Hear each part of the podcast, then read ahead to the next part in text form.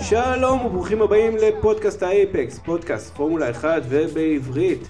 והפעם, פרק רטרו. זה אנחנו עושים את כל ההקדמה הרגילה שלנו. אנחנו מקווים שתוכלו להקשיב לזה גם בעתיד. דבר ראשון, שלום אמר ארז. אהלן תומר, מעניינים? בסדר גמור.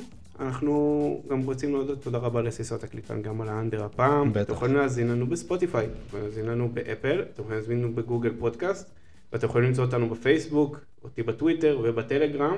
כן, בטוויטר פשוט חפשו תומר נו, ויכולים לשאול אותנו שאלות ומה שאתם רוצים, אנחנו עושים נגיד הפעלות, כמו למשל מה הולך להיות בפרק הזה. ובגלל פגרת הקיץ של 2022, אוקיי? ולמאזינים שלנו בעתיד, שאוהבים לשמוע ככה פודקאסטים באיחור, כרגע מקס ורשטפל מוביל בפער ניכר, אז אל תגלו לנו את הסוף. אנחנו, נראה לי שזה מה שהולך להסתיים בסוף העונה, אבל uh, בסדר. נשאיר את זה ככה. אבל לא ב-2022 עסקינן, אנחנו חוזרים עשר שנים אחורה לעונת 2012. אז פרננדו אלונסו נראה הרבה יותר צעיר, גם לואיס המילטון. לא בקטע, אבל אתה יודע, הוא לא הזדקן במיוחד, נראה טוב, עדיין כן. נראה טוב, אבל היה נראה יותר טוב. כן, היה טיפה יותר, אתה יודע, צעיר, חינני, שלא נדבר על אה, סבסטיאן וטל, שאפילו נשמע אחרת. כן. מזכיר לכם שוטל פורש, אנחנו עכשיו ב- לקראת סוף עונת 2022, ווטל הכריז שהוא, זאת תהיה עונתו האחרונה. אבל בוא, בוא קצת נתחיל לדבר קודם כל על 2012, כאילו זה עשר שנים זה, זה נראה אולי זמן קצר, היסטורית זה באמת זמן קצר, אבל כן, אנחנו לא זוכרים תמיד מה קרה לפני עשר שנים. אני ואתה עוד לא היינו בצבא אפילו. כן, אה? היינו איפשהו בין י"א לי"ב. נכון, לא, היינו כבר בי"ב בשלב הזה, של, של המרוץ לפחות, זה סוף כן, 2012. כן, כן, כן, זה כבר כן. אה, כיתה י"ב, אז כן, היינו צעירים רעננים. אה, תשמע, זאת הייתה שנה משוגעת. אה, בואו בוא נחזיר אתכם קצת אחורה, 2012, אנחנו מדברים על תקופה שאייפון 4 היה הדבר החדש, אתה זוכר שיצא 4S? כל העולם השתגע ה-S הקטנה והמזורגגת הזאת. אה, הייתה לנו אולימפיאדה בלונדון בקיץ, אה, למי שזוכר, בתקופה שיוסן בולט היה עוד אה, משהו שאנשים ניגשים לטלוויזיה בשביל לראות אותו במיוחד. גם מייקל פלפס עוד שבר שיאים. נכון, פלפס גם לוקח את המדליות האחרונות שלו פחות או יותר, אם אני לא טועה, כבר בקריירה. כן, כן, כבר עשור. כן. אה, וסוף העולם היה אמור להגיע בדצמבר אה, 2012. יואו, נכון, הסרט המטומטם הזה, זה כאילו, כן. תום קרוז, נכון? זהו, אתה יודע, לא מזמן נכנסתי כאילו, והתחלתי לדפדף בנטפליקס, וראיתי את הסרט הזה כאילו בין האופציות, ואמרתי, בואנה, זה, זה כל כך ישן ותלוש ו... טוב, בסדר, טוב שעבר, כן, שיחפשו בוויקיפדיה מה זה, מי שלא מכיר, כן. אה, סרט מאוד טיפשי על סוף העולם, משהו עם המאיה, זוכר משהו כזה, או כן, סטייקים, לא זוכר כאילו- בדיוק. בוא, בוא נגיד ב- בשני משפטים שלבני המאיה נגמר המקום לרשום את התאריכים על לוח השנה, ומישהו קפץ למסקנה כאילו העולם הולך להיחרב, אבל בסדר, רק אה, עשינו כזה איזשהו מין אה, ריקאפ כללי למי שלא חי בשנים האלה. אה, וספרד לקחה את היורו, לא שזה דבר טוב, אבל אה, חשוב, אה, 2012. ספרד עוד בתקופה הטובה שלה. ספרד כן, ב-2008 גם הם לקחו את היורו, נכון. ב-2010 את אליפות העולם, הייתה קבוצה חזקה עם צ'אבי איניאסטה. נכון, אה, כן. השנים הטובות של אה, ספרד. אה, ואז מה, אבל מה קרה בעונה הזאת בפורמולה 1? זה מה שהכי חשוב, זהו, אז- בשביל זה התכנסנו. אז ב- בוא, בוא נדבר באמת על, על העונה הזאת של 2012, למה בחרנו בה, למה אתם בחרתם בה. אה, אה, כן, חשוב להעביר, זה הכל סקר שהעברנו. העברנו שלושה סקרים בעצם, ובהכל ניצח, ניצחה, ניצח המרוץ שאותו בחרנו, ברזיל 2012, נכון. בענק, כאילו, כן, זה המרוץ שאנשים. רצו. פלוס מינוס ברזיל בכל הפלטפורמות שלנו הי- הייתה עם 50 אחוז, בערך יותר מהמאזינים שרצו לשמוע דווקא על המרוץ הזה. אה, פוג'י בערך עם 20 פלוס מינוס אחוז. כן, פוג'י וקנדה לרוב היו אותו כן, דבר. בערך פחות על או אותו יותר. דבר, פחות או יותר לפה ולשם. אה, אז שוב, עונת 2012, אחת העונ- העונות הכי משוגעות, הכי מיוחדות אה, שהיו לנו בפורמולה 1, ואני חושב שלפני שאנחנו בכלל מתחילים לדבר על איך העונה מתגלגלת, בואו ניתן כמה עובדות כלליות על העונה הזאת. אז עובדה מספר אחת, אם אני לא טועה, זו העונה היחידה שהיו לנו שישה אלופים על הגריד. אני לא יודע אם העונה היחידה, אבל היה לנו שישה אלופי עולם על הגריד, זה ממש זה, אה, זה מכובד. אז בואו נעבור עליהם אחד-אחד. אה, וטל כמובן, האלוף הטרי, שלקח את האליפות ב-2010 וב-2011 עם רדבול. כן. אה, בעצם, כן, די, די שלט בשנתיים הקודמות, למרות שב-2010 גם האליפות לא באה לו כל כך בקלות, אבל מאז הוא די מיצב את עצמו בטופ.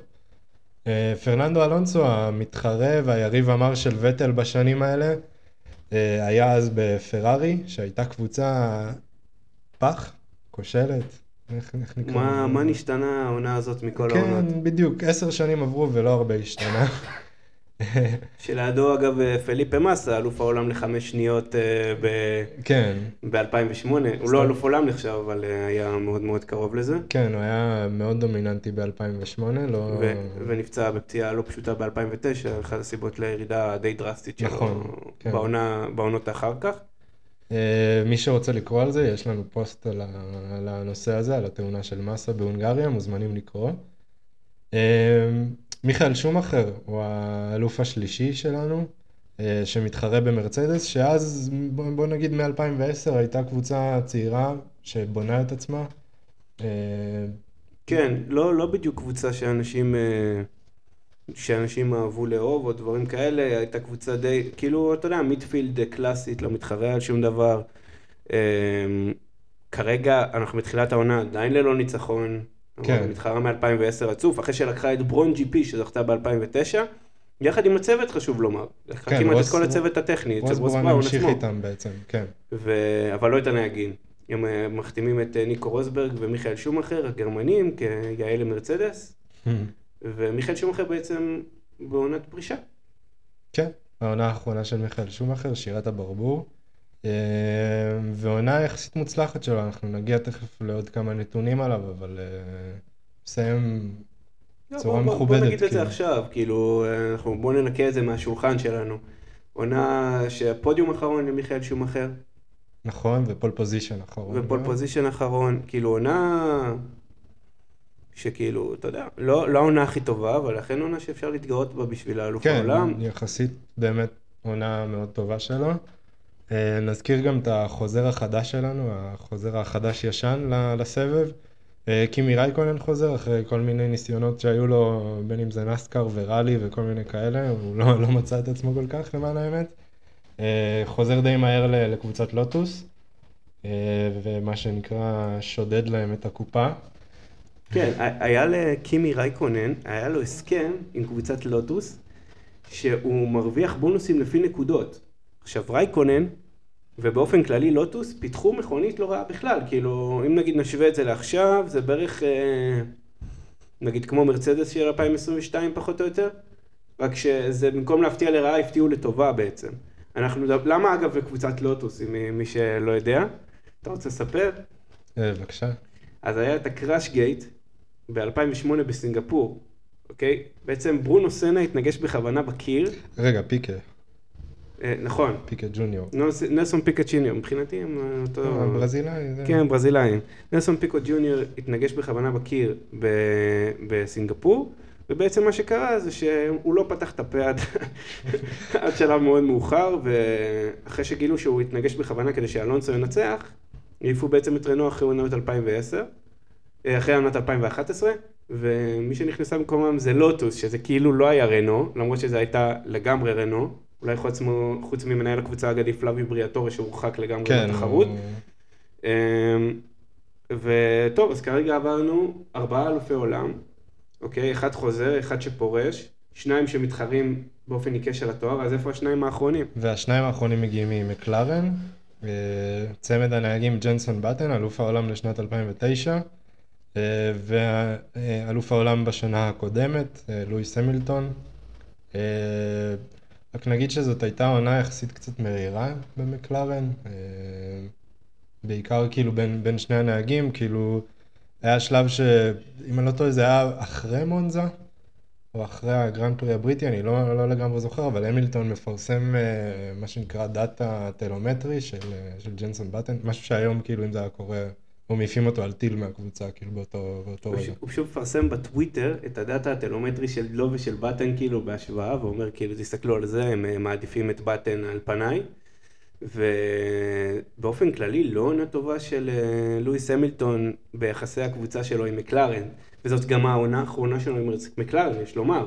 עונה כן. אחר כך הוא מצטרף למרצדס ולא מצליח שם. כן, ממש הולך לו על הפנים. הולך... אבל כאילו רק נגיד שאם אני צריך להקביל את זה עכשיו, זה, זה, טוב, זה ממש רלוונטי וטרי למי שמאזין לנו עכשיו, אבל פחות או יותר זה כמו שאלונסו יעבור אה, לאסטון מרטין, שזו קבוצה שהיא רק נמצאת בפיתוח שלה. נגיד שכמו שאמרנו קודם, מרצדס עוד לא קבוצה שסוחפת פודיומים וניצחונות, כאילו כמו שהתרגלנו. אה, אז באמת כאילו מהלך קצת מוזר של לואיס, אבל אה, כנראה שהוא היה חייב לרענן את ה... ב- ב- בריאיון שלו אגב לטופ גיר, אה, ג'רמי קלרקסון, הוא אומר לו אתה עובר בין צ'לסי לווסטהאם. כאילו אתה עובר לקבוצת אמצע טבלה, והוא הוכיח לכולם שזו אמירה מאוד טיפשית, אחת מיני רבות של ג'רמי קלרקסון, וצריך לומר, מקלרן פיתחו מכונית, מה שאנחנו אומרים, בת, אתה מבין, מכונית טובה בתחילת העונה.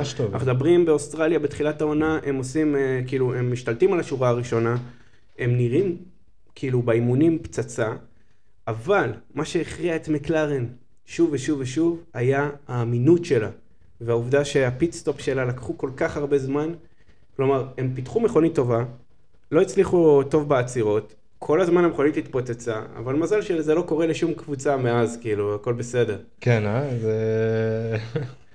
בוא נגיד שזה יכול אולי לנבא את מה שיקרה ב... גם בעונה הזאת, אם מישהו מאמין בזה. אה, אם כבר דיברנו על הקבוצה הבאה של המילטון, על מרצדס קודם, אז אמרנו שבעונה הזאת הם משיגים את הניצחון הראשון שלהם כיצרנים. אה, זה קורה בגרנד פרי הסיני, סיבוב השלישי, אם אני לא טועה. הגרנד פרי הסיני, אה, אמ, זה לא, זה יוצא... כן, כן, כן, אני, בסיבוב צודק, השלישי, אני השלישי, צודק, כן, כן, כן, השלישי. טעיתי. ניקו רוסברג, שלעתיד יהיה אלוף עולם, אה, מנצח את הגרנד פרי הסיני. אה, רגע, נדבר אולי על ההתחלה של העונה הזאתי? כי רגע, אני רק עובר כזה באופן כללי על, על איזה כמה דברים כאילו מעניינים שאני חושב שכן צריך להגיד על העונה הזאת, אז רק נגיד אה, די זריז את מה שנשאר. אה, הנהג הצעיר של סאובר, רק בעונה השנייה שלו בפורמולה 1, אה, בשם סרחיו פרז, בטוח שכולם כבר שמעו את השם הזה, אה, משיג את הגרנד, את, סליחה, את הפודיום הראשון שלו בגרנד פרי המלזי, אה, וזה לא הפודיום היחיד שלו בעונה הזאת, הוא בעצם משיג שלושה פודיומים, אה, כבר לדעתי מראה על איזשהו, איזושהי אה, יכולת די טובה שיש לצ'קו, גם כשהוא היה נהג צעיר. אה, ואולי באמת אם אנחנו מתחילים לדבר על העונה, אז אחת העובדות הכי מטורפות על העונה הזאת, 2012, היא שהעונה הזאת נפתחה אה, עם שבעה מנצחים שונים בשבעת המרוצים הראשונים. זה, זה פסיכי, כאילו כל סוף שבוע יש לנו מנצח אחר למשך אה, אה, שבעה גרנד פריז. אה, נזכיר שאחד מהמנצחים הוא פסטור מלדונאדו, אה, שמנצח את הגרנד פרי הספרדי בברצלונה. אה, היו שני גרנד פרי ספרדים, אה, כאילו שהתרחשו בספרד יותר נכון, אחד בברצלונה, השני זה היה גרנד פרי אירופאי בוולנסיה. אה, אז מלדונאדו הוונצואליאני, ככה אומרים את זה? וכן, אם לא אומרים את זה ככה אז כן, תגידו בתגובות, בתגובות, אנחנו... זה, זה נשמח ללמוד. והוא מנצח את הניצחון האחרון של וויליאמס, עד עצם היום הזה בעצם. כן, אה, ואגב, ניצחון אה, לגמרי פייר, כאילו, הוא כן. לוקח pole position, הוא לגמרי שולט שם במרוץ, זה לא מרוץ גשם או משהו כזה, זאת, לא. זה, it's not a fluke, מה שנקרא, זה, זה ממש, כאילו, מגיע לו לגמרי לנצח במרוץ הזה. כן, אלונסו כן עקף אותו נגיד ככה, זאת אומרת בזינוק אלונסו כן לקח לו את ההובלה, אבל אה, מלדונאדו די יפה כאילו ידע להחזיר את זה, עקף את אלונסו דרך ה pit. אז אנחנו באמת כאילו מתחילים את העונה עם ככה, עם ג'נסון באטן מנצח באוסטרליה. אנחנו מדברים אחרי זה בגרנד פרי המלזי, מנצח פרננדו אלונסו מפרארי. אחר כך ניקו רוסברג, כמו שאמרת, ממרצדס. אחר כך סבסטיאן וטל מ- אה, מרדבול. אחר כך פסטור מלדונאדו. כלומר, בחמש מרוצים הראשונים זה גם חמש יצרניות שונות לוקחות את ה... את כאילו, זה, זה מטורף לגמרי. ואז מרק וובר, שזה רדבול אה, מתחילים אה, בעצם טיפה להשתלט. ואז לואיס המילטון אה, חותם בעצם את השביעייה הזאתי.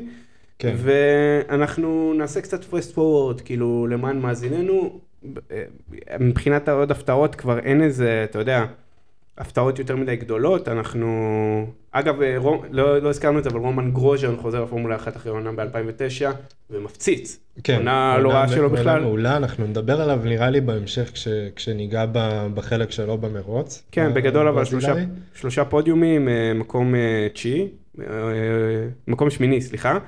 אה, עונה מאוד טובה של הצרפתי, גם מקבל בן אחד על הדרך כמובן. כן, חייב.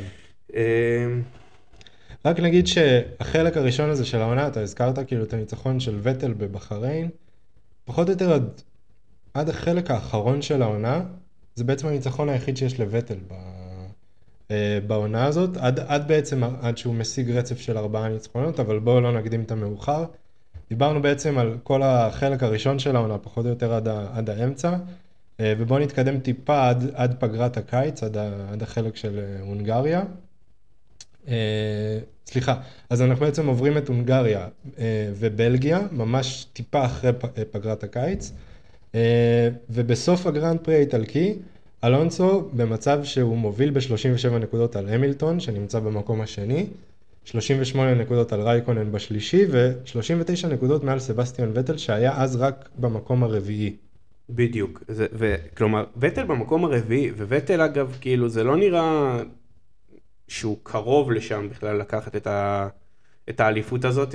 זה מאוד מזכיר אגב את 2010 בקטע הזה. כן. בשלב הזה, כלומר, וטל נמצא מתמטית אה, כ, כ, כיריב, וחלק גם תמיד מתייחסים כמובן, הוא אלוף בשנתיים הקודמות, אבל הוא, עדי- הוא לא שם, כלומר הוא לא מצליח לנצח מ- מרוצים בסופו של דבר, גם יש לו כל מיני בעיות אמינות מדי פעם, וגם פשוט המכונ... המכונית לא מספיק אה, יחסית מהירה, בטח לא למקלרן. נכון. ואנחנו, אבל אתה יודע מה, מה תמיד אמרו לי?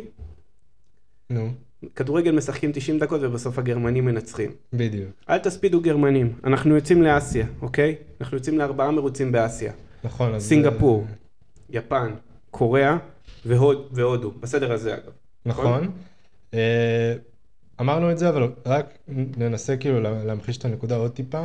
בשלב הזה, המילטון שנמצא במקום השני, הוא עם שלוש ניצחונות אה, ושלושה פודיומים. הוא מנצח בקנדה, אה, בהונגריה ובאיטליה, במונזה. וזה מה שבעצם שם אותו כמתחרה הראוי לאלונסו, אם מישהו אה, יתחרה ראש בראש עם אלונסו על האליפות, זה, זה המילטון, זה ממש לא וטל. אבל, כמו שתומר אומר, אל תספידו גרמנים עד הדקה ה-90. יש לנו את הרצף של סינגפור, יפן, דרום קוריאה והודו, ווטל מנצח בכולם. אה, ארבעה מרוצים ברצף. כשנזכיר שהפעם האחרונה שהוא ניצח בעונה הזו זה הסיבוב הרביעי בבחריין. אה, ויותר מזה, אה, בגרנד פרי היפני, פרננדו אלונסו גם פורש. אה, מה שמצמצם את הפער בטירוף. וטל בעצם לוקח את כל הנקודות האפשריות באותו, באותו זמן. אה, 100 מ-100, נכון? 100 מ-100 בדיוק, ואנחנו בעצם שני מרוצים לסיום העונה. וטל כרגע מוביל ב-13 נקודות, אנחנו הולכים לגרנד פרי של אבו דאבי, אוקיי? שמה מה שקורה זה שוטל לוקח את ה pole position, לכאורה, לפי הזמנים, אבל נגמר לו הדלק, הוא לא מצליח לחזור חזרה ל pit, ולכן נפסל לו זמן ההקפה, כזה חוק שהיה אז, היום גם... אה, עדיין אגב יש את העניין הזה של הדלק, אבל... דרך אגב, הוא קיבל על זה כאילו, זה, זה היה בסוף מרוץ, לא בסוף qualifying, אבל גם ב, בהונגריה בשנה שעברה הוא ירד מהפודיום נכון, בג- בגלל בג- זה. בגלל הדלק. ואז מה שקורה, זה שפשוט פשוט, אה, כי אה, וטל יורד למקום האחרון, ורדבול מחליטים לנצל את זה ולשפר לו את המכונית. ובאקט אדיר, וטל עולה מהמקום 24, אוקיי? אז היה 12 קבוצות, עד למקום השלישי, כשאלונסו מקום שני, וקימי רייקונן מנצח אחרי הרבה מאוד זמן, במקום הראשון במרוץ אדיר אגב של קימי. והפער אולי טיפה מצטמצם כשאנחנו עוברים לאוסטין, ל- לגרנד פרי הלפני האחרון בארצות הברית, ומה שקורה שם זה שהפער חוזר ל-13 בסופו של דבר. נכון. בסופו של דבר, כאילו, השורה התחתונה זה שוטל מגיע לברזיל עם 273 נקודות ואלונסו עם 260. על פניו, כאילו, זה, זה סביר שאלונסו יכול לקחת אליפות, אבל זה גם לא התרחיש הכי צפוי ש, שאנחנו יכולים לקבל. סתם לשם השוואה, היה 15 נקודות בין אלונסו לווטל, אבל בצורה הפוכה. כלומר, אלונסו הוביל על ווטל ב-2010. כלומר, כן. כן. משמעותית. אז אנחנו, כאילו, הכל כרגע פתוח. אנחנו מגיעים לגרנד פרי הברזילאי, כשהכל פתוח, ואחרי הקדמה מאוד מאוד ארוכה, בואו נתחיל לדבר על הגרנד פרי הברזילאי.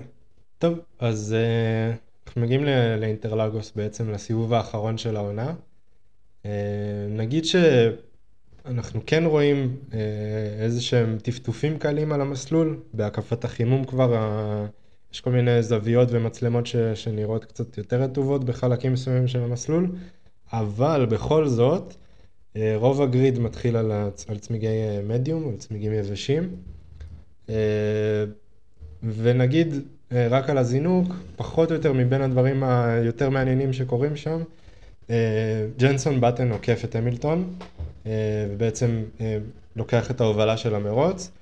צ'קו פרז שדיברנו עליו קודם, הוא דווקא, המזל שלו קצת פחות הולך לו במרוץ הזה, והוא עף שם. האמת שהבמאים לא כל כך הראו את השוט הזה, אז אה, זה קצת היה קשה כאילו להגיד מה, מה בדיוק קרה, אבל אה, DNF של צ'קו כבר בפנייה הראשונה של ההקפה הראשונה. כן, באופן כללי היה קצת אה, קשה לעקוב.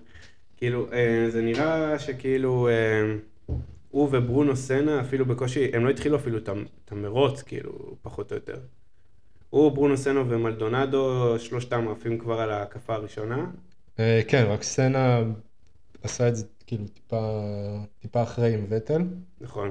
אה, כן, רק נגיד שאם כבר, כבר דיברנו על זה, במהלך ההקפה הראשונה, ממש לא הרבה פניות אחר כך, בפנייה הרביעית, אה, ברונו סנה מנסה כאילו להשתחל שם מבחוץ או בחלק הפנימי של וטל, אה, לא ברור כל כך מה, מה הוא ניסה לעשות שם, אבל לא, בוא נגיד שזה לא הולך. אה, והוא פשוט מסחרר את וטל, הופך אותו כאילו 180 מעלות אה, נגד, ה... נגד הכיוון של התנועה, וווטל פשוט יורד למקום האחרון. אה, ועוד דבר שחשוב להגיד על כל העניין הזה, שיש לו נזק בסיידפוד, בחלק הצדדי של המכונית, ורדבול מודיעים לו שזה נזק שהם לא יכולים לתקן, זאת אומרת הוא יהיה עם נזק לאורך כל המרוץ. כן, מה שרואים אגב בתמונות שם, מי שרוצה להסתכל, פשוט רואים את כל החלק הזה פתוח, כאילו זה ממש... כן. אה, לא, לא, לא נראה מבשר טובות לגבי סבסטיאן וטל. חשוב לומר אגב, המזג האוויר, אם נדבר רגע על מקצה דירוג, אה, דבר ראשון יש אה, שורה ראשונה של, של מקלרן. שעם אה, לואיס המילטון שבפול פוזיישן, ג'נסון בטן, ואז שורה של רדבול, שמרק וובר וסבסטיאן וטל, ואז, ופרננדו אלונסו בגדול, מעפיל רק למקום השמיני, אבל פותח במקום השביעי בגלל אה, בעצם אה, פליפה מסה שמקבל עונש. ואנחנו, אה, כאילו, המצב די משוגע, כרגע וטל אמור לקחת, לפחות לפני תחילת המרוץ, וטל אמור לקחת די בקלות, אבל זה לא מה שקורה. בעצם, אוקיי, הוא הסתחרר, אנחנו עכשיו בשלב הזה. 24, אלונסו בפתיחה משוגעת, אגב. נכון, אז אלונסו איכשהו מצליח כמו תמיד להשתחל שם מהמקום השמיני, אה, ובהקפה השנייה הוא עוקף גם את פליפה מסה וגם את מרק וובר, והוא כבר במקום השלישי, מה שאומר שכרגע האליפות היא שלו. זאת אומרת, עם כמה שזה היה כביכול יחסית תלוש, אה, רק נגיד שבשביל שישב לכם בראש, המקרה כביכול הכי מינימלי שאלונסו לוקח בו את האליפות, זה אם הוא מגיע לפודיום למקום השלישי ווטל במקום העשירי. כרגע זה קורה, כרגע האליפות של אלונסו. זהו, וזה זה די מדהים, כאילו אנחנו, אתה יודע, אנחנו רק בתחילת המרוץ וכבר יש מלא מלא מלא, מלא דרמה.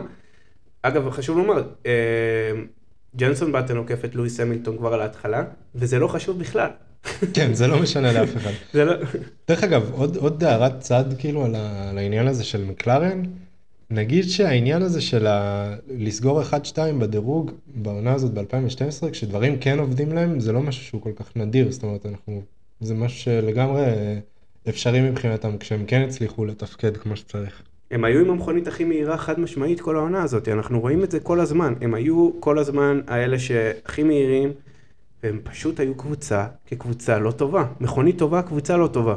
מזכיר משהו. שוב, מזכיר, אנחנו משליכים הרבה על פרארי של העונה הזאת, אבל זה גם באמת היה גם הנהגים שלא כל כך, שני נהגים סופר מנוסים לעומת העונה, נגיד, שיש לפרארי, שני נהגים שניהם עם אליפות עולם, כן. וכלום לא עובד. אה, אז בואו נתקדם הלאה.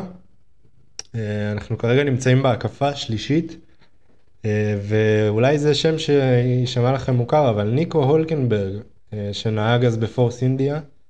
אה, למען האמת, כשאני חושב על זה, פורס אינדיה, עם כל העברות ידיים שהיא עברה, זה בסופו של דבר אסטון מרטין, הוא לא עזב את הקבוצה מאז. למעשה כן. אה, הוא היה ברנו בעצם, נכון. הוא עזב לרנו, נכון, נכון, הוא אבל זה- זה נהיה, פורס אינדיה נהיו אסטון מרטין. כן. כאילו בסופו של דבר הוא סיים באותו מקום. כן.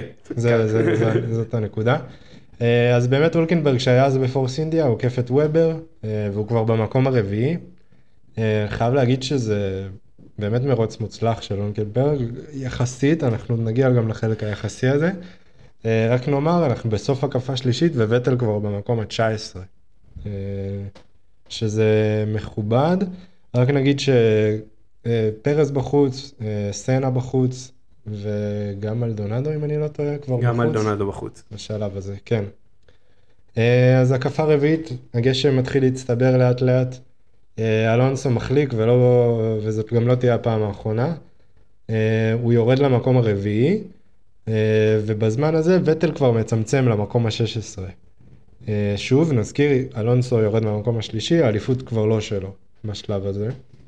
זהו, מתמטית צריך לזכור, הניקוד היום הוא הוא כאילו אותו דבר כמו אה, הניקוד של אז, אוקיי, ללא הנקודה של הקפה מהירה, אה, לא שזה היה משנה יותר מדי, וכרגע לווטל יש יותר ניצחונות מפרננדו אלונסו, מה שאומר שהוא צריך לפחות 14 נקודות כדי לנצח, כלומר מינימום מקום שלישי כשווטל מסיים ללא נקודות, או אה, מסיים במקום האחרון, או, או עשירי כביכול, כן. כן, הוא מסיים במקום העשירי כאילו, במקום האחרון של הנקודות. מהמם. זה משימה לא פשוטה כשאתה פותח שמיני, וזאת אה, משימה עוד פחות פשוטה ממה שקורה פה בהמשך. כן. אה, גם תכף תראו שהמרוץ הזה באמת היה מלא באירועים ברמה שכאילו קשה היה אפילו לעקוב בתחילת המרוץ אחרי מה בדיוק קורה, מי מוביל, מי נכנס לפית, כן ירד גשם, לא ירד גשם. אה, אז באמת עד הרגעים האחרונים היה קצת לא ברור מה הולך להיות. אה, אז תנסו לעקוב, אנחנו ננסה לעשות את זה ברור בשבילכם כמה שאפשר. כן, כל ההקפות הראשונות נראות כמו היילייט כאלה, נכון? כן, המון עקיפות, הרבה כאוס, התנגשויות, כאילו בלאגן. ממש בלאגן, ממש. וגם המסלול בברזיל הוא, הוא כל כך קצר, שכשיש לך 24 מכוניות על המסלול הזה, זה, זה, זה נראה קצת בלתי אפשרי, כאילו. זאת העונה האחרונה, אגב, שהיו 24, 24 נהגים, 24, אתה יודע, 12 קבוצות. אה, פורמולה 1 לא כזה ששים לחזור למספרים הגדולים של מעל אה, 10. עכשיו אנדרטי אולי דיברו, אבל עדיין זה, כן, זה בלאגן. אני חושב שהרבה, גם הרבה יצרניות רוצות להיכנס כשותפות ולא כקבוצה רשומה. תחשוב על זה ש... אגב, בעונה הזאת, סתם כהערת צד, שלוש מהיצר... מה... מאותן קבוצות, מאותן 12 קבוצות, היו כמו האס שנה שעברה, כמו האס ב-2021, רק יותר גרועות. כאילו, הם פשוט לא היו במרוץ הזה בכלל, כאילו, ברמה כן. ש... שזה היה לא נעים להסתכל עליהן. כן, כאילו זה בעיקר קבוצות שאולי נתנו קצת אה, אה, פוש לנהגים צעירים, נגיד ריקרדו התחיל ב-HRT, כל מיני דברים כאלה, אבל או הפוך, או בתוות, טימו גלוק, כן, קובליינן, כן, כאלה. דברים כאלה גם. עוד הזדמנות אחרונה לכל מיני נהגים שכבר לא היו אמורים להיות בסבב. אה, אז באמת, בגדול המגמה זה שהפער הולך ומצטמצם בין אלונסו לווטל. אה, ותקן אותי, כאילו, בתור מישהו שיושב ורואה את, ה, את המרוץ הזה, אני לפחות בשלב הזה חושב שכבר זהו, זה, זה גמור, כאילו, וטל יגיע לנקודות ו, והוא בכיף יכול לקחת את, ה, את האליפות הזאת. אבל בגלל שיש פה את האלמנט של הגשם, אז אתה גם לא יכול להגיד כאילו שאתה יודע מה יקרה, כי יש, יש עוד שינויים ודברים יכולים לקרות הג- בדרך. הגשם מרחף, אוקיי? בשלב הזה, אגב, בגלל גם הבימוי, אוקיי? זה לא בימוי טוב, אנחנו רגילים היום לטיפה לבימוי טיפה יותר טוב. זה נראה כמו היילייט, כאילו זה כאילו אתה רואה תקציר של מרוץ, כי אתה כל הזמן רואה, הם בעיקר מתמקדים במובילים, מסיבה אגב לא ברורה, כי ברור שהאקשן הוא בין אלונסו לווטל. וווטל פשוט עוקף בערימות, הוא לא מפסיק לעקוף, הוא פשוט שוחק את הצמיגים, אבל הוא גם, הוא נותן בראש הוא באותו שלב. הוא עוקף פחות או יותר, אם אני לא טועה, אני רוצה להגיד בערך 2-3 מכוניות להקפה, זה, זה מטורף, זה משוגע לגמרי. ו- והעננים כאילו מרחפים מעל זה בעצם. כן, כן, הגשם תמיד נמצא שם, וזהו, באמת נגיד שיש את העניין הזה של הכניסה לפיט, שהוא שיחק תפקיד אה, לאורך כל המרוץ, שקבוצות קמו ונפלו במרוץ הזה על העניין הזה של מתי להכניס את הנהג לפיט. אה, היו המון החלפות בין אינטר לבין יבשים, וההפך, אה, אבל בואו בוא נגיע גם לשלב הזה. אה, בהקפה השביעית, וובר שהיה במרוץ לא מי יודע מה, מקבל איזושהי קטנה כזאת מקוביישי, הוא מסתחרר שם והוא מדרדר למקום ה-18. רק נגיד שבמקביל, סוף הקפה השביעית, וטל כבר במקום העשירי. ככה שהוא משיג נקודה אחת. אה, ובמצב הזה, רק אם אלונסו יהיה על הפודיום, הוא יכול לקחת את אליפות העולם. אה, לאחר מכן, בהקפה התשיעית, אה, וטל כבר עוקף את פול די רסטה, שהיה אז בפורס אינדיה. הוא היה בפורס אינדיה, הנהג. השני שלהם. מי שמזהה אותו זה השדרן המעצבן הזה של סקאי שאומר מרשדיס עם, עם שין, אז, זה הוא. אז וטל בעצם עוקף אותו והוא כבר במקום השישי. כאילו, טירוף, לגמרי. כן, כן, הבמאי מפספס הרבה הקפות כן. של אה, וטל. אה, וגם בשלב הזה לאט לאט אנחנו רואים גם חבר'ה שנכנסים ל pit. כאילו, נכון. מתחילים לטפטף אה, כניסות ל pit, להחליף לתרכובת ביניים, כלומר לאינטרמידיאט מה שנקרא. מתחילים להתכונן לגשם בעצם. כן. אה, זאת אומרת, זה עדיין לא ה... אם אני לא טועה, רוסברג אולי? לא, רגע, אני מתבלבל לגמרי. רוסברג לא היה הראשון שנכנס, זה היה שום אחר הראשון שנכנס ל...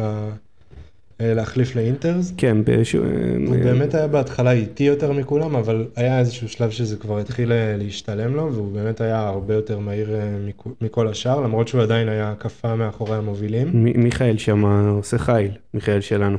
אה, לגמרי, אחלה מיכאל. אוקיי, אז אה, אם כבר דיברנו על העניין של אה, כניסות לפיט, אה, נגיד שבהקפה העשירית הייתה לנו איזושהי תקרית קטנה בין ריקרדו לוורן, שני צמד הטורו רוסו. לא משהו מאוד משמעותי, הם שניהם ממשיכים במרוץ, אבל מיד לאחר מכן וובר נכנס אה, להחלפה לאינטרס. שזה בעצם מתחיל לעשות איזושהי תגובת שרשרת ומיד בהקפה אחר כך, אה, הקפה מספר 11, אה, שאר הגריד בעצם אה, מגיב, רוב- הרוב, אם לא כולם, נכנסים להחליף לאינטר. היחידים בעצם בשליחה שלא נכנסים זה ג'נסון בטן, מסה והולקנברג שמחליטים להישאר. הם מקווים בעצם שהגשם ייפסק ושכל העניין ישחק לטובתם. אה, ו- חשוב לומר, הולק is on fire כאילו באותו שלב. נכון. ממש, כאילו, הולקנברג נראה טוב, ממש נראה טוב. נכון, כאילו באטן מוביל את המרוץ ואולקנברג מיד אחריו והוא מהיר, הוא מצמצם. הוא מהיר והוא מצמצם, באטן, הוא קרוב לבטן. אה, נכון. אה, קצת לא בא לי לעשות ספוילרים ולהגיד מה יקרה אחר כך, אבל... אה, טוב, בסדר, אולקנברג הוא מעולה, הוא מצוין. מעולה, כן. הולקנברג גדול, האלק. לא, לא נגלה כרגע. בהקפה ה-15, מזדיית גלוק, טימו גלוק מחליק שוב בברזיל, אה, אבל הפעם אף אחד לא מפסיד אליפות בגלל זה, אה, שזה נחמד. שכן, זה קטע כזה, מסה כאילו בטח הסתכל, אבא מסה בטח אה, הסתכל על זה מהצד כזה בחרדה, כן. ואז נזכר שטימו גלוק כרגע נמצא לא קרוב בכלל לשום מקום. לא משנה לאף אחד שום לא, דבר. לכלום, לא משנה שום דבר. טימו גלוק הוא גם עוד אחד מהאלה שאתה יודע, שנמצאים בקבוצות האלה הקטנות, אה, לא בדיוק אה, מאיים על מישהו, אבל הוא סתם, הוא אנקדוטה נחמדה כזאת, אה, טימו. כן, רק נגיד שהוא הוריד למשפחת מסה כמה שנים מהחיים, אבל זה כאילו... כן, הוא במאוריסיה, קבוצה נכון. עם רישיון, עם רישיון רוסי. שדרך אגב זוכרים אותה בגלל ג'ול ביאנקי יותר, אני חושב, מאשר כן, בעצם כן, היותה כמה שנים קבוצה... אחר כך. כן, אז אה, כמו שאמרנו קודם, הולקנברג בהקפה ה-16 כבר ממש צמוד לבטן בקרב על ההובלה. אה, ואם אני לא טועה, הוא נמצא עניין של כמה עשיריות שנייה ממרחק של לפתוח DRS. אה, ושוב, הוא מהיר יותר, הוא גם מצמצם, אה, שזה בכלל מפתיע ומעולה. נגיד שאז אה, אולקנברג היה גם נהג אה, די אה, מרענן, צעיר, חדש, מבטיח, כאילו... זה, זה מצחיק לשמוע את זה היום, או לראות לא, מרוץ אלוף- היום. אלוף ה-GP 2 בעונת הרוקי שלו. כן, אה, הוא נהג מצוין, באמת. כאילו, לגמרי היה אמור להיות, הגיע לפורס אינדיה בכל, אתה יודע, בכל תרועה רמה.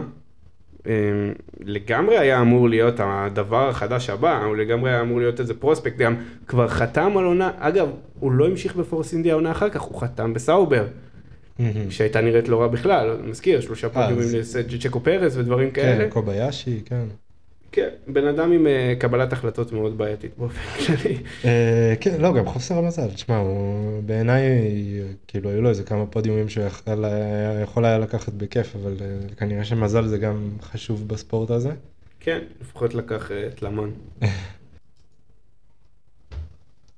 אז עם כל הכבוד לאולקנברג, בואו נניח אותו לרגע אחד בצד, ונתעסק במה שחשוב. מבחינת סטטוס האליפות, בהקפה ה-17, אלונסו אה, נמצא במקום הרביעי, וטל כבר במקום החמישי. זאת אומרת, הוא נמצא רק מקום אחד מאחוריו, וזה כרגע לא משאיר לאלונסו שום סיכוי ב- באליפות. כן, בוא, בוא נשים את זה רגע על השולחן. כל עוד, אה, נגיד, אה, וטל הוא עוקב אחרי אלונסו, אין לו סיכוי בעצם. צריך פער של 13 נקודות. כן, וגם כרגע עם איך שהוא עוקף, זה לא נראה שזה בכלל משהו שאפשרי, אלא אם כן הוא יפרוש או שיהיה לו איזשהו נזק מצטבר כזה, או משהו... צריך לזכור גם שבעצם המקלרניות, כאילו, on fire, הן נראות הרבה יותר טוב. הן לא, לא בדיוק מתכוונות גם לוותר על הניצחון הזה. נכון, גם, זאת אומרת, גם אם אלונסו היה מנסה כאילו לטפס קדימה, אין לו כל כך כאילו אחרי מי לעקוב. המילטון, אה, אולקנברג ובטן הרבה יותר מהירים ממנו. בהקפה ה-19, אולקנברג עוקף את באטן, אה, ולוקח את ההובלה, הוא בעצם המוביל של המרוץ הזה, המוביל הל- הלגיטימי, צריך להגיד גם. עוקף אותו, עוקף לכל דבר ועניין. כאילו, עוקף אה, עקיפה יפה אפילו, יש לומר. כן, אה, מאוד מרשים. בשלב הזה המילטון נכנס לפית, מחליף לצמיגים קשים, זאת אומרת, כל הגריד שעלה על אינטר, בעצם המילטון עכשיו בין הראשונים שחוזרים לצמיגים היבשים. עוד פעם נזכיר, אולקנברג, מסה ובטן אה, נשארו עם הצמיגים היבשים, הם לא החליפו ל- לאינטרס, מה שנותן להם איזשהו יתרון מסוים. אה, גם כן בהקפה ה-19 לקראת הסוף שלה, אלונסו אה, נכנס אחרי המילטון ומחליף למדיום. בהקפה ה-20 רדבול בעצם צריכים להגיב והם מכניסים לעצירה כפולה את מרק ובר אה, ואחר כך מיד את וטל.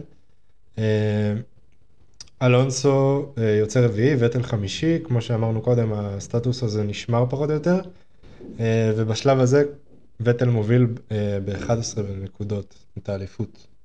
כלומר, כן, לא, לא נראה כרגע שהולכת להיות איזה, איזו הפתעה מסוימת.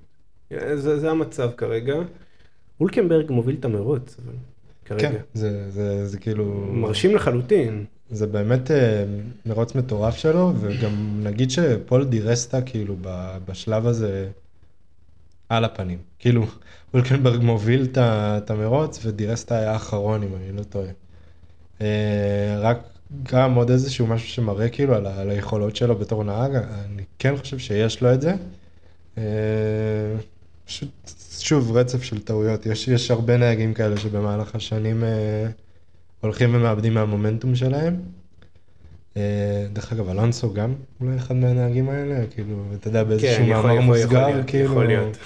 ההיסטוריה, ההיס- כאילו העתיד עוד יגיד, וההיסטוריה תגיד את שלה על פרננדו אלונסו, אבל אני גם חושב שהוא בערך, אה, אם אפשר, אז הוא, הוא לדעתי משתייך לקטגוריה הזאת, אה, עם כמה שאני אוהב אותו.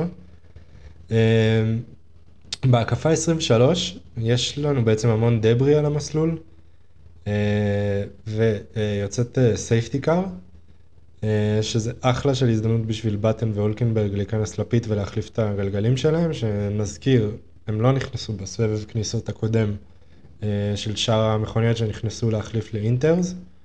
חייב לומר, החוקי בטיחות כאילו פתאום אתה נזכר בזה, כמה הם היו שונים, כלומר, מכוניות היו על הצד של המסלול, גרוז'אן, כאילו...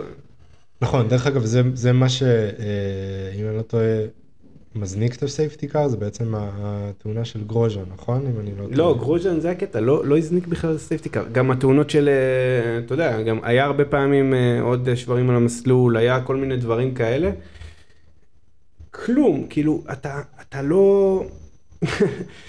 לא היה, אתה יודע, לא- זה לא, לא הפריע לאף אחד, פשוט uh, שמים דגל צהוב וממשיכים הלאה.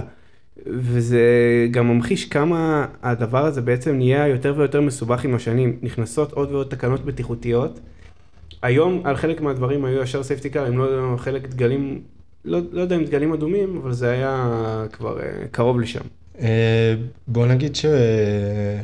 תשמע, דגל אדום אני לא בטוח, כי זה נורא תלוי בכמה המחסומים נהרסים או לא נהרסים, היום בעיקר, אבל uh, היו לך שם תקריות, אנחנו גם נגיד בהמשך מה בדיוק קרה, אבל uh, של המילטון שעוצר ממש ביציאה מהפיט, וכאילו יש לך דגל צהוב והכל ממשיך כרגיל. בדיוק, רומן גרושן אגב זה היה בהקפה 18, התאונה שלו, התאונה שלו, כן. כן, זו עונה, זאת עונה, זאת לא העונה הראשונה של רומן גרוז'ן, אבל זו כן העונה הרצינית המלאה שלו, אתה יודע, שכבר אה, יותר מונח על הכף, הוא היה ב-2009, והוא כמובן אה, חייב לשמוע, אתה יודע, מרוץ אחרון לעונה, הוא חייב איזו תאונה רצינית ואיזה...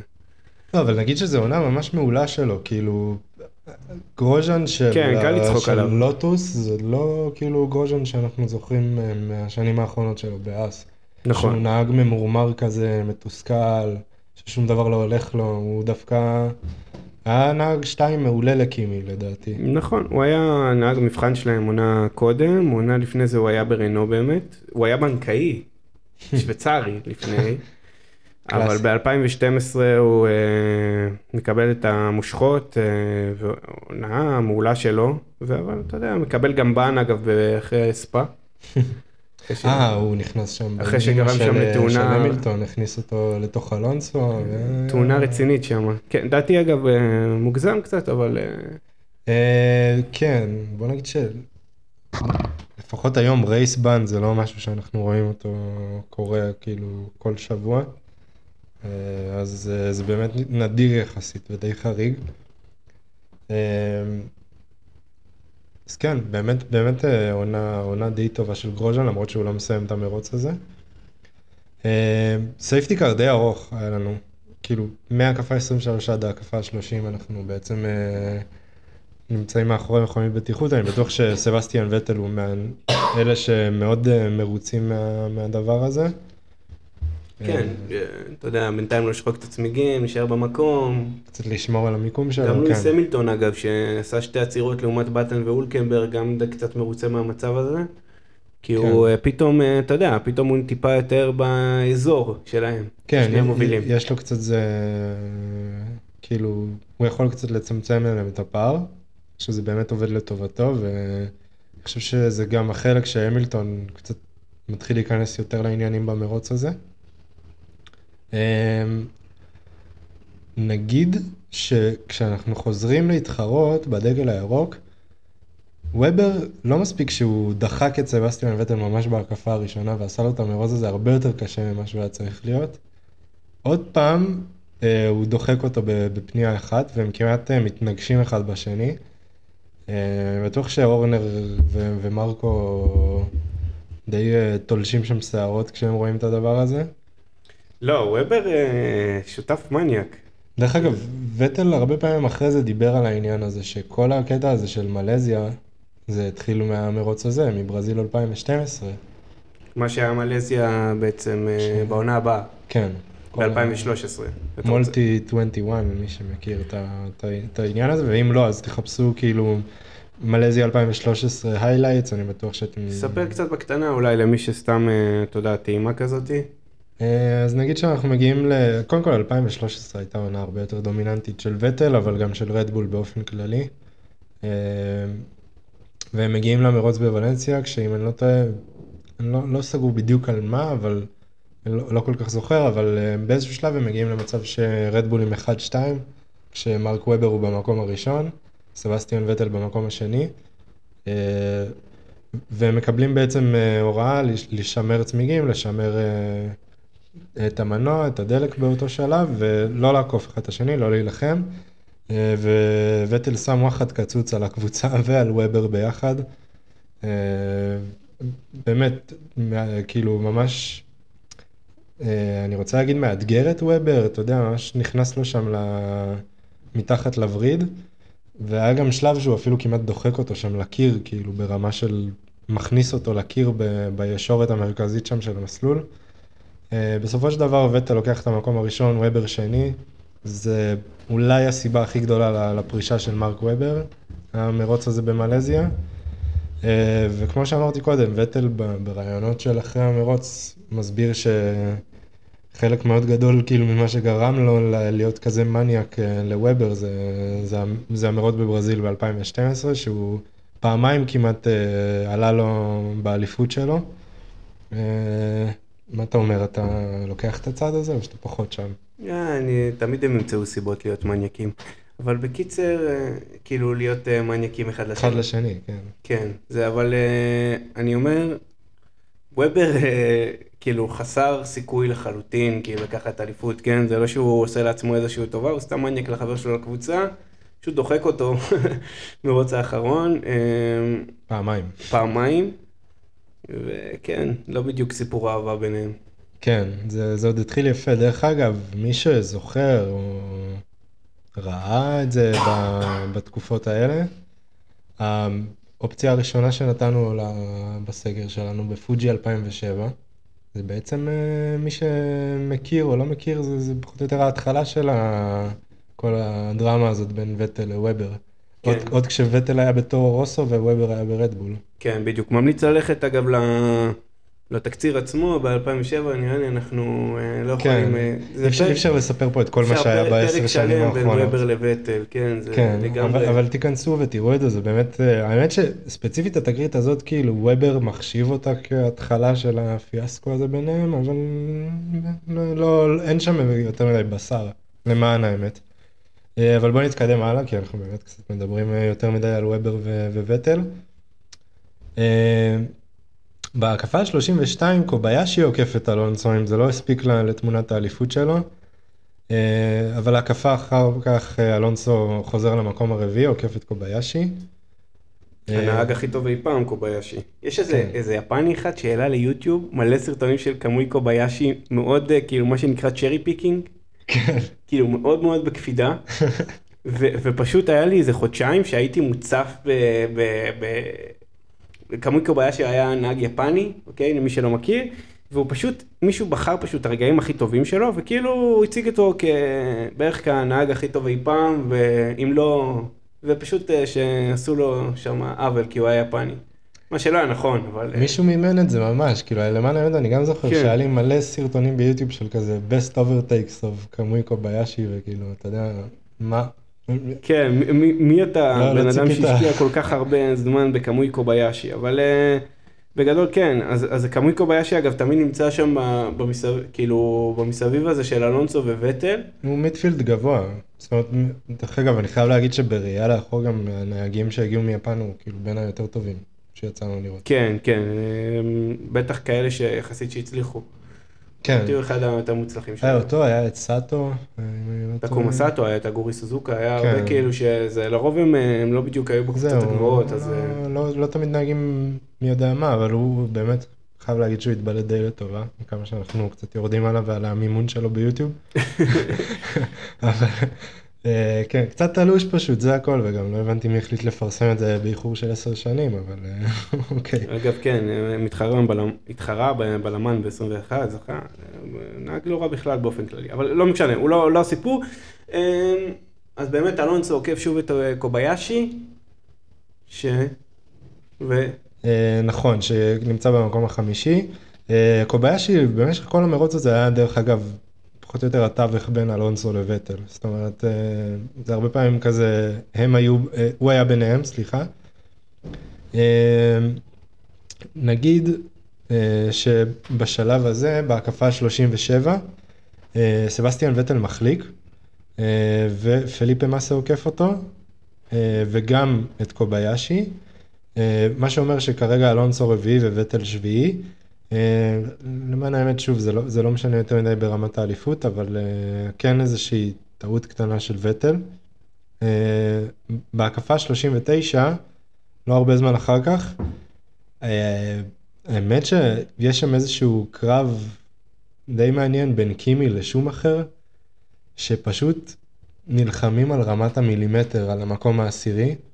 אה, אה, פשוט שום אחר כאילו, בוא נגיד עושה את החיים מאוד קשים כאילו לקימי שם. כן, ברור שהלוטוס אגב יותר מהירה, אבל אה, שום אחר סוגר אותו כאילו חזק, מדברים איתך, זה קרב ש... זה נגיד הארדקור רייסינג, זה מאוד מזכיר נגיד את, את פרז ו... והמילטון למשל, כן. בקרבות שהיו להם שנה שעברה. ממש, רק טיפה יותר מלוכלך האמת, אה, ממש נכנסים כמעט בין צמוד. הגלגלים, כן, זה יותר צמוד וגם מכוניות שונות, חייב לומר. תשמע, שני נהגים מטורפים, אחד נמצא כרגע די, אני חייב לומר שזה בין העונות שיא של, אה, זה לא העונת שיא של אה, קימי רייקון, אבל זה בין העונות שיא שלו. אני דווקא חושב שמבחינת כושר נהיגה הוא היה יותר חריף ב-2012 מב-2007. אני דווקא, אני חושב שעונת השיא שלו מבחינת נהיגה הייתה 2006, אבל אה, כן, הוא היה אכן... אה, לא השיא של האמינות אבל. כן, לא שיא האמינות, אבל אה, אגב, גם פרננדו אלונסו הגדיר את העונה הזאת כעונה הכי טובה שלו. 2012. כן, זה רק מראה כמה לפעמים נהגים לא מתייחסים רק לאמינות המכונית ולדברים כאלה, אלא מה הם מוציאים מכונית מסוימת. כן, טוב, אנחנו נגיע לזה בסוף נראה לי, כשאני אסכם קצת יותר בקטע כללי כזה את העונה. אה, אבל כן, זו עונה באמת אה, מהטובות של פרננדו אלונסו. אה, אוקיי, עברנו את שומי וקימי. כן, אנחנו כרגע כאילו כבר עברנו את נקודת החצי של המרוץ, אנחנו נמצאים בהקפה 44. בהקפה הזאת וובר מחליק ודופק דריפט קטן, באמת בעלייה שם בגבעה לקראת הפנייה האחרונה של אינטרלגוס. אה, אולי זה סימן לחזור לאינטר, סימן שאלה. אה, באמת אנחנו רואים בשלב הזה כשעוברים את נקודות החצי שהגשם אה, עוד פעם חוזר להיות פקטור, טפטופים קלים.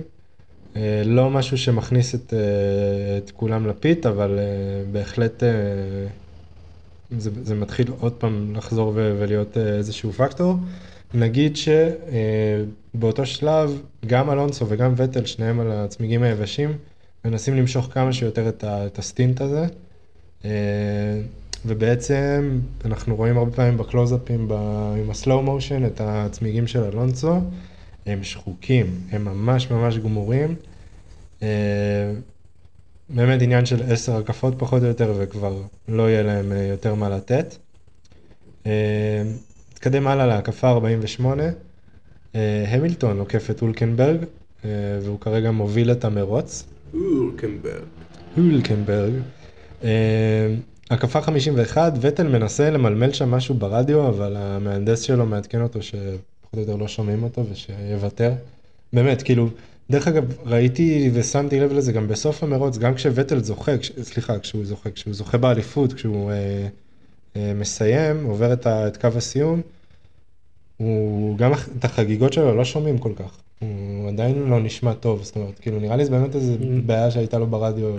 לא, לא עבד לו המיקרופון, הוא גם אומרים לו, תרחיק את המיקרופון ממך, כן, כן. תנסה לקרב, נסה לשחק איתו, לא, לא שמעו אותו בכלל. זהו, שמעו אותו ממש מעומם, אה, אז אני בטוח שזה לא כל כך עוזר כשאתה במרוץ האחרון בקרב על האליפות. כן, זה אה, כאילו עוד פקטור, תחשוב שהוא הסתחרר, תחשוב שכאילו, אה, נוסף, הרבה מאוד פקטורים של לחץ, כאילו, כן, תוך כן. כדי המרוץ הזה, זה לא שהכל עובד מה, כמו שצריך לרדבול. אני באמת חושב שזה גם ממש קרב ענקים גם מבחינה מנטלית באמת, אני חושב ששני הנהגים האלה הם ברמה הכי גבוהה בקטע הזה כרגע בסבב, אה, ורואים את זה. זאת אומרת, גם אלונסו, שאנחנו כבר אומרים בערך לאורך רוב או כל המרוץ שאין לו כל כך סיכוי באליפות, למרות הספין הזה של וטל, הוא לא ויתר כאילו עד הרגעים האחרונים. אה, ותמשיכו איתנו עוד קצת, אנחנו מבטיחים שיש אה, עניין גם בקטע הזה. אה, אז הקפה 53, וטל נכנס לפיט ומחליף למדיום. הרי אמרנו שהגשם מתחיל להצטבר, טיפות שאנחנו רואים פה ושם על חלק מה, בחלק מהצילומים, ורדבול שמים לווטל צמיגים יבשים, והוא יוצא במקום העשירי אחרי שהוא מכר. מה, מה אתה חושב על זה? אני בעצם, אתה יודע, אנחנו, אנחנו כבר הרבה זמן אחרי המרוץ, אז כנראה שבאמת, אה, או שהם חשבו שבאמת זה לא הולך, גם ב... ב, ב אתה יודע, בסקאי, בשידור החוזר שראינו, הם לא מדברים על זה שיש יותר מטפטוף. כלומר, כן. וזה מה שאנשים חושבים שהולך להיות. זאת אומרת, רדבול לוקחים הימור מסוים. כאילו, אה, הם אומרים, אנחנו מחליפים, מחליפים עכשיו, אולי אנחנו נצליח טיפה, לעשות טיפה gaining, כלומר, נצליח טיפה לשפר, ונחסוך עוד עצירה. נחסוך עוד עצירה בדיוק. אה, תשמע, זה, זה מראה הרבה על האופי של הקבוצה, אני חושב שבסוף, כשאתה מתחרה על אליפות העולם ויש לך מה להפסיד, והרי וטל הגיע למרוץ הזה כשיש לו מה להפסיד, בניגוד נגיד ל-2010, שבו הוא הגיע דווקא כהכי אנדרדוג, אז אני חושב שזה אומר משהו על הקבוצה, שהיא מסוגלת ומוכנה לקחת כאלה הימורים בשלב הזה. אה, אוקיי. עוד אנקדוטה די מעניינת, שהיה נראה לי חשוב להזכיר אותה. אה, בהקפה ה-54 רייקונן בפנייה לפני האחרונה מחליק שם ופשוט יוצא לסיבוב מסביב למסלול. הוא יוצא הוא שם, שם, חוזר. היה שם שער, הוא חשב שהוא הולך, יכול לצאת דרך. הוא כנראה מכיר את התוואי של המסלול, ויש שם איזה יציאה שהוא חושב שהוא הולך לחזור דרכה, ופשוט היה שם שער שהוא נעול. אז פשוט זה היה הוא... צריך לחתוך דרך הדשא. אז הוא היה צריך, לח... לא, ואז הוא היה צריך כאילו לעשות איזה סיבוב, ואז חתך דרך הדשא חזרה למסלול, ואיבד די הרבה זמן ו... כן, תוך כדי.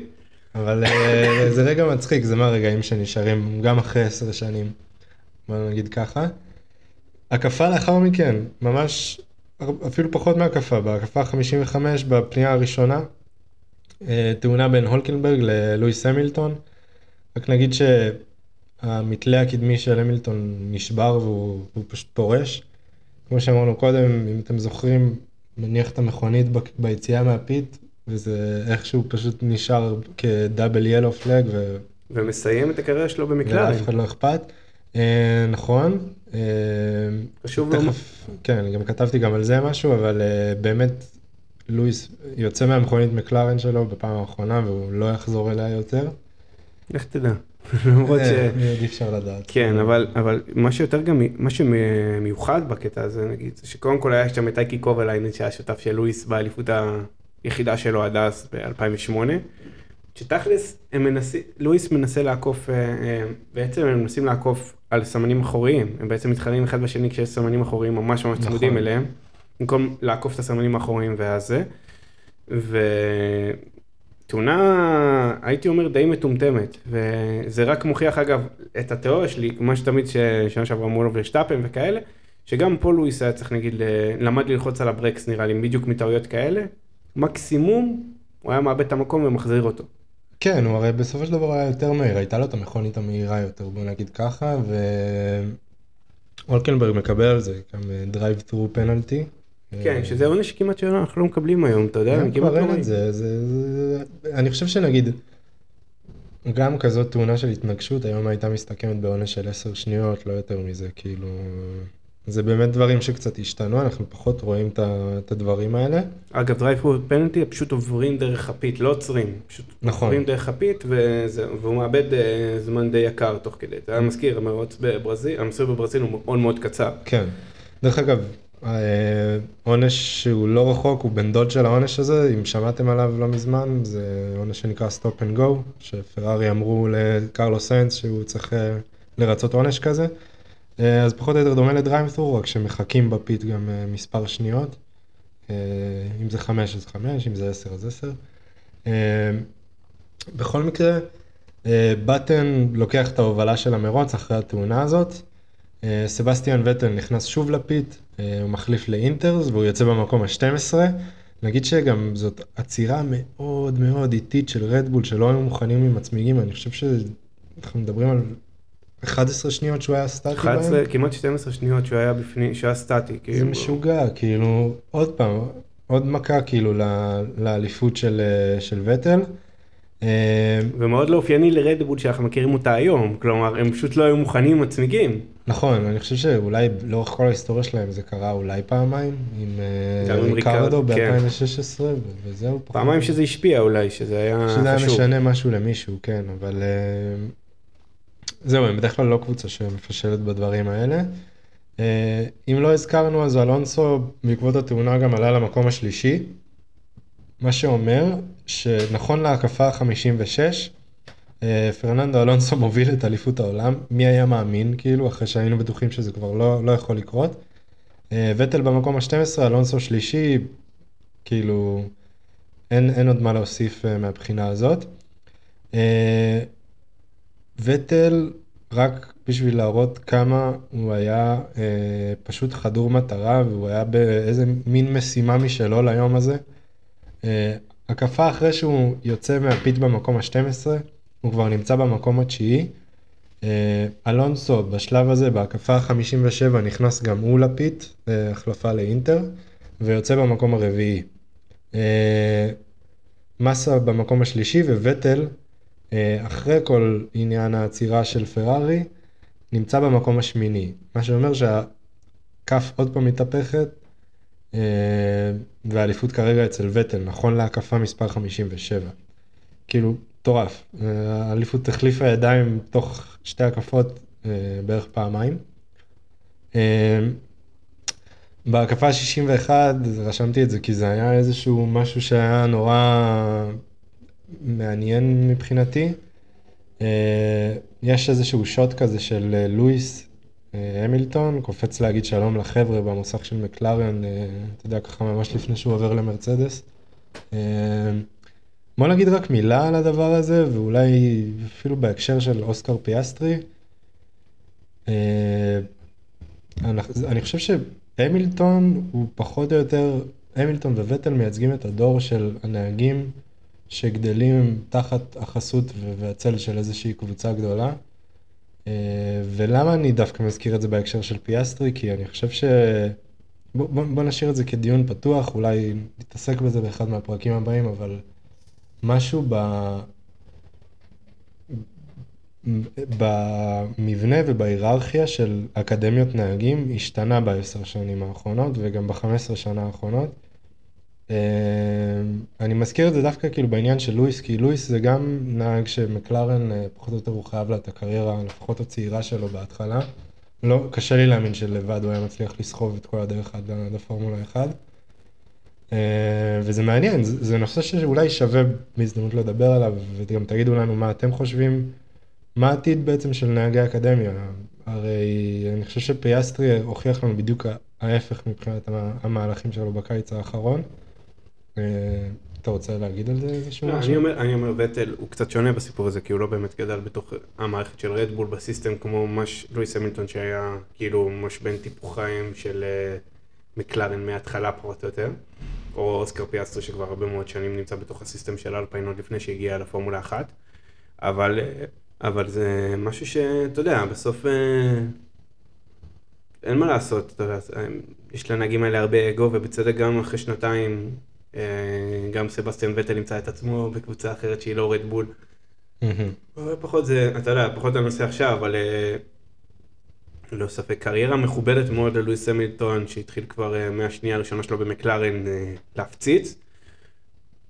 ואחר כך הפליג למקומות אחרים, ואתה יודע, כרגע כן. אנחנו עם לואיס המילטון, עם אליפות אחת, שזה נשמע בלתי נתפס, כאילו, אנחנו מדברים כן. על לואיס המילטון שהוא כבר מ-2007 בעצם בתחרות, אליפות אחת סך הכל.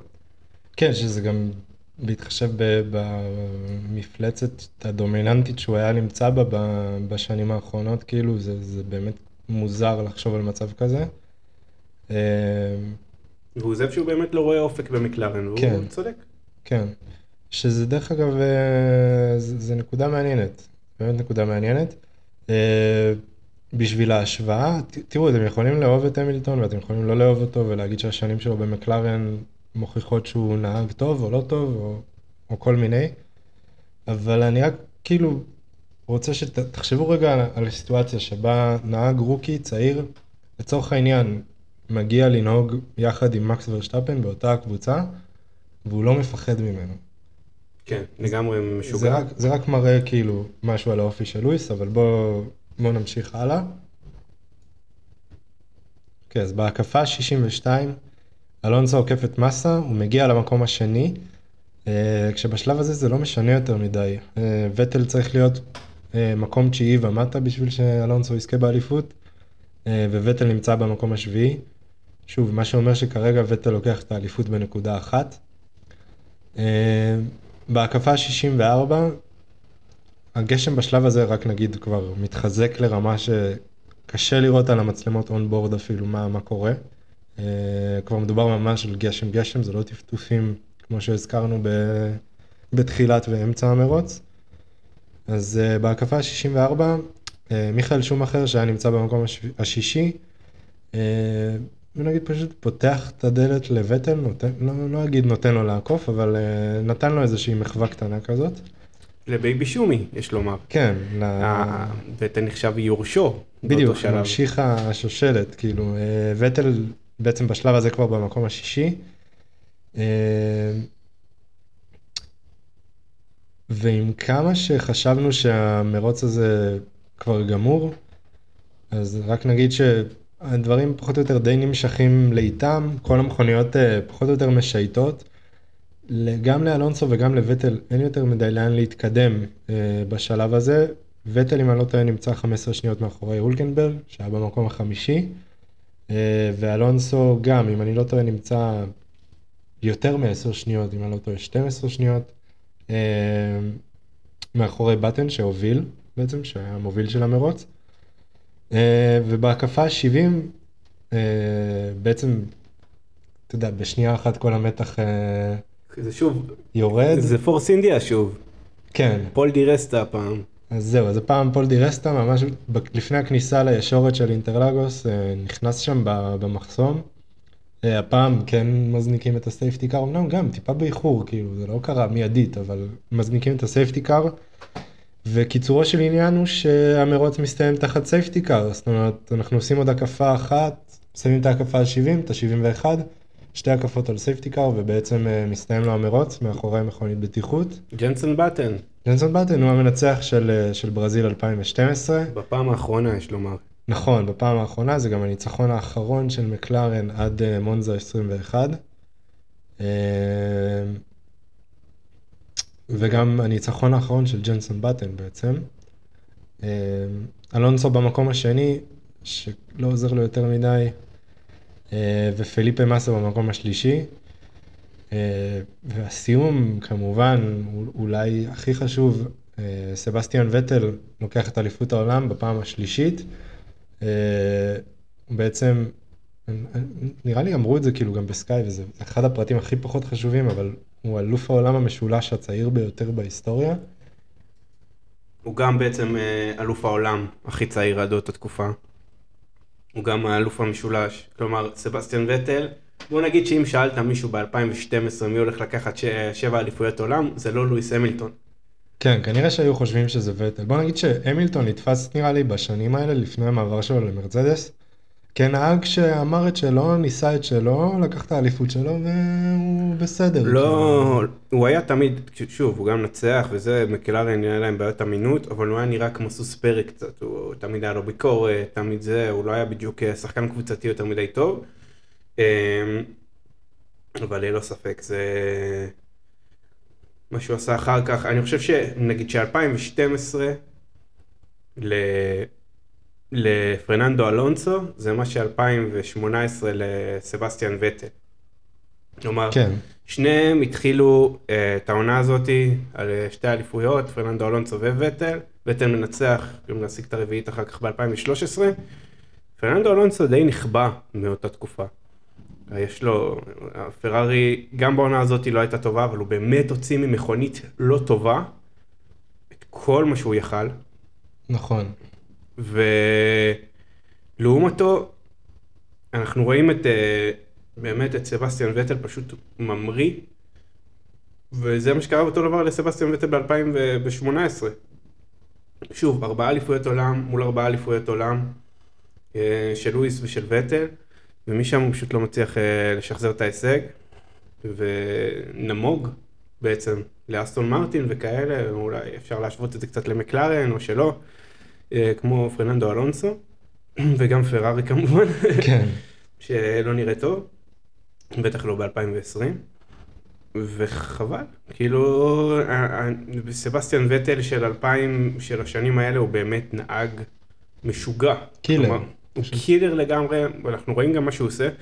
אולי דווקא תדמית הדוד הנחמד הזה שדבק בו, היא הפכה אותו קצת כן, טוב. יש לזה צדדים כאילו גם קצת יותר נחמדים ופחות נחמדים. אני חושב שהאליפויות שלו ב-2010 ו-2012, זאת הגדולה האמיתית שלו. היכולת לנצח גם כשאתה האנדרדוג הכי מובהק שיש, זה משהו שהפך אותו באמת לאחד מהיותר גדולים. ואני חושב שעצם זה שאתם בחרתם במרוץ הזה ובאליפות הזאת, זה, זה הזדמנות טובה להתעסק בזה לפני הפרישה שלו. נכון, חייב לומר גם שמבחינת ה...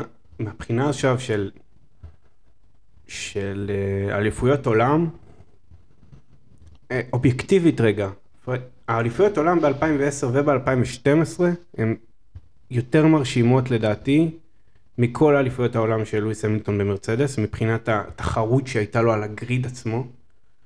אה, ולאו מבחינת הביטחון, יש הרבה דברים כמובן שלואיס המילטון עושה, עשה הרבה יותר טוב מסבסטיאן וטל, והקור רוח שהוא פיתח, והרבה דברים שאנחנו יכולים להגיד עד היום. אבל כתחרות, כמשהו לצפות בו, זה לא היה שנים דומיננטיות כמו שהיו למרצדס, בשום צורה שהיא. אה, בטח לא ב-2010 וב-2012 באמת, אה, פרננדו אלונסו, כמו שאמרתי מקודם, מגדיר את זה כשנה הכי טובה שלו אי פעם. כי מבחינת נהיגה, מבחינת מה הוציא ממכונית שהיה, הייתה די כלום. רוב העונה אנחנו מסתכלים על מקצה דירוג, הוא לא הצליח להפיל גבוה מדי, לפעמים אפילו מחוץ לעשירייה. אפילו במרוץ הזה, במרוץ האחרון, כלומר אנחנו אומרים, המכוניות צריכות להיות על ה... בסוף הפיתוח שלהם, הוא מצליח רק להגיע שמיני במקצה דירוג. כן. פרננדו אלונסו נותן מרוץ אחרי מרוץ של באמת של תלאות שהוא עובר. אמ, ועוד מוביל את ה, את ה, בעצם את התחרות לש, בשלבים ארוכים. אני כן רוצה לציין בכל זאת את, אה, גם את אה, פליפה מסה שכן היה פקטור נגיד במרוץ האחרון. הוא לא היה פקטור במהלך העונה בשום צורה שהיא. הוא די אה, כשל. אבל גם באמת זו הייתה עונה כל כך משוגעת שבאמת לא היה מקום להכניס את פליפה מסה אפילו לתוכה.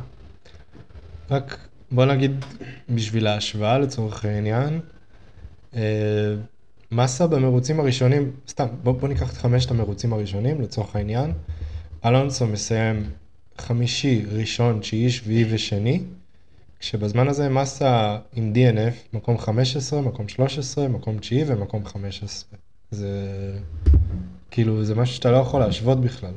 לא, לא, הם לא באותו, הם לא באותו level בשום צורה שהיא, ולעומת זאת אנחנו רואים את, אה, אתה יודע, את רדבול, זה, זה גם אגב, רדבול זכו באליפות הנהגים בהפרש די ניכר של 60 נקודות, על אף המרוץ הלא טוב שלהם במרוץ האחרון בברזיל, הם זכו 460 נקודות מול 400 של פרארי.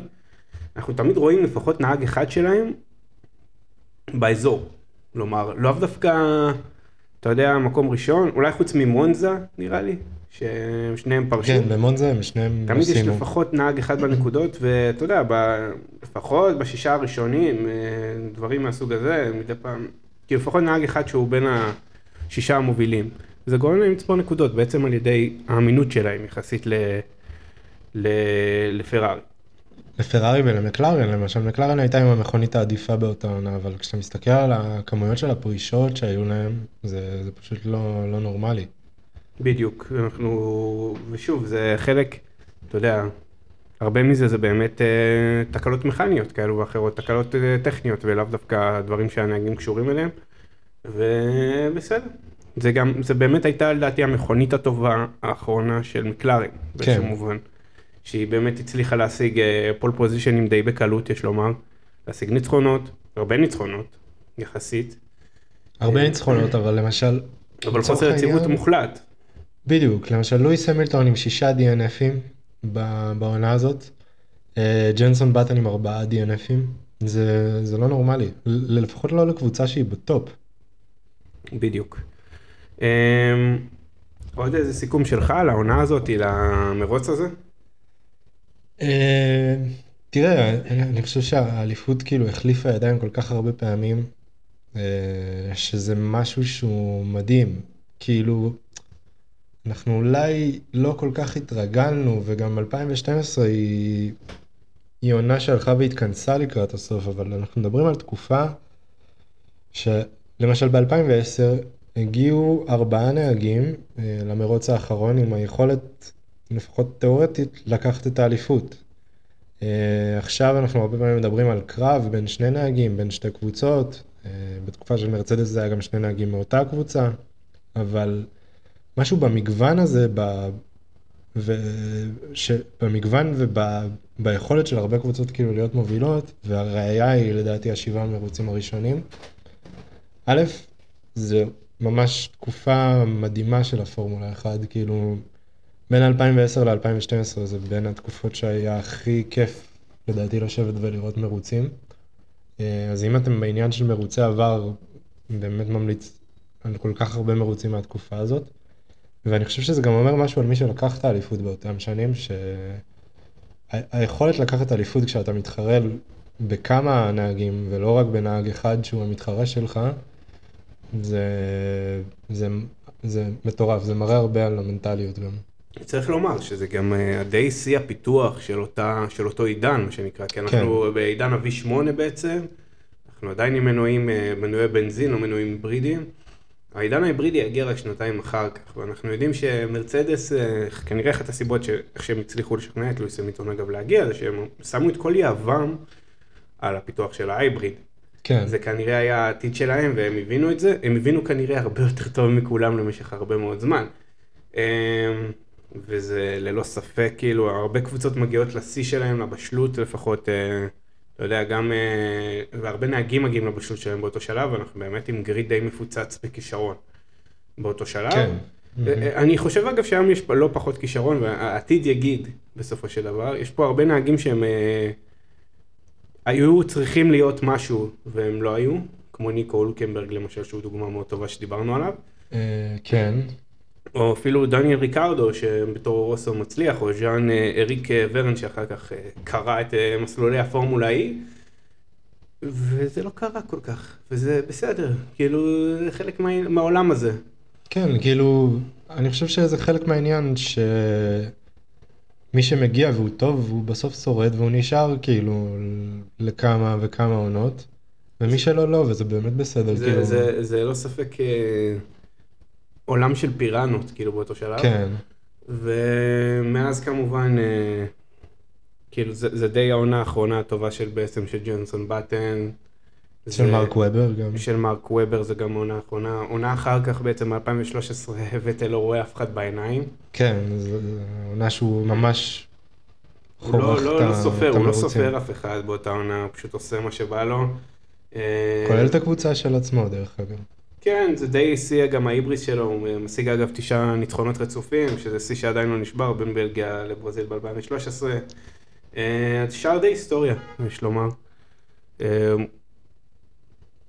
אני, אני אגיד לך את האמת, בסוף המרוץ הזה היה נראה כמו highlights אחד גדול, כאילו כל מי שיסתכל על המרוץ הזה אולי, לא, אני מקווה שהצלחנו להעביר את זה, זה, זה פשוט לא נגמר, בטח ההקפות הראשונות. בוא נגיד שגם למי שראה את המרוץ לא, לא תמיד הבין מה הוא רואה בעיניים שלו, אז באמת אה, אנחנו מקווים שזה יצא הכי מובן שיש.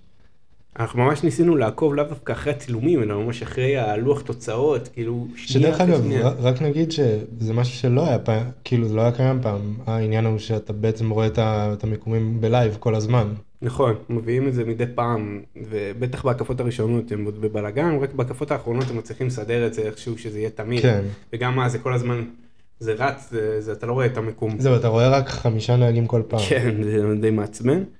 אמ, וזה מראה כמה הספורט הזה התקדם, אין טכנולוגיות, אין במאית, וכשאתם מדברים על צ'ארלי ווייטינג ועל מייקל מאסי ועל המנהלי המרוץ, באמת יש להם עבודה הרבה יותר קשה מבחינה בטיחותית, ומה לעשות כן. ואיך לעשות. ו...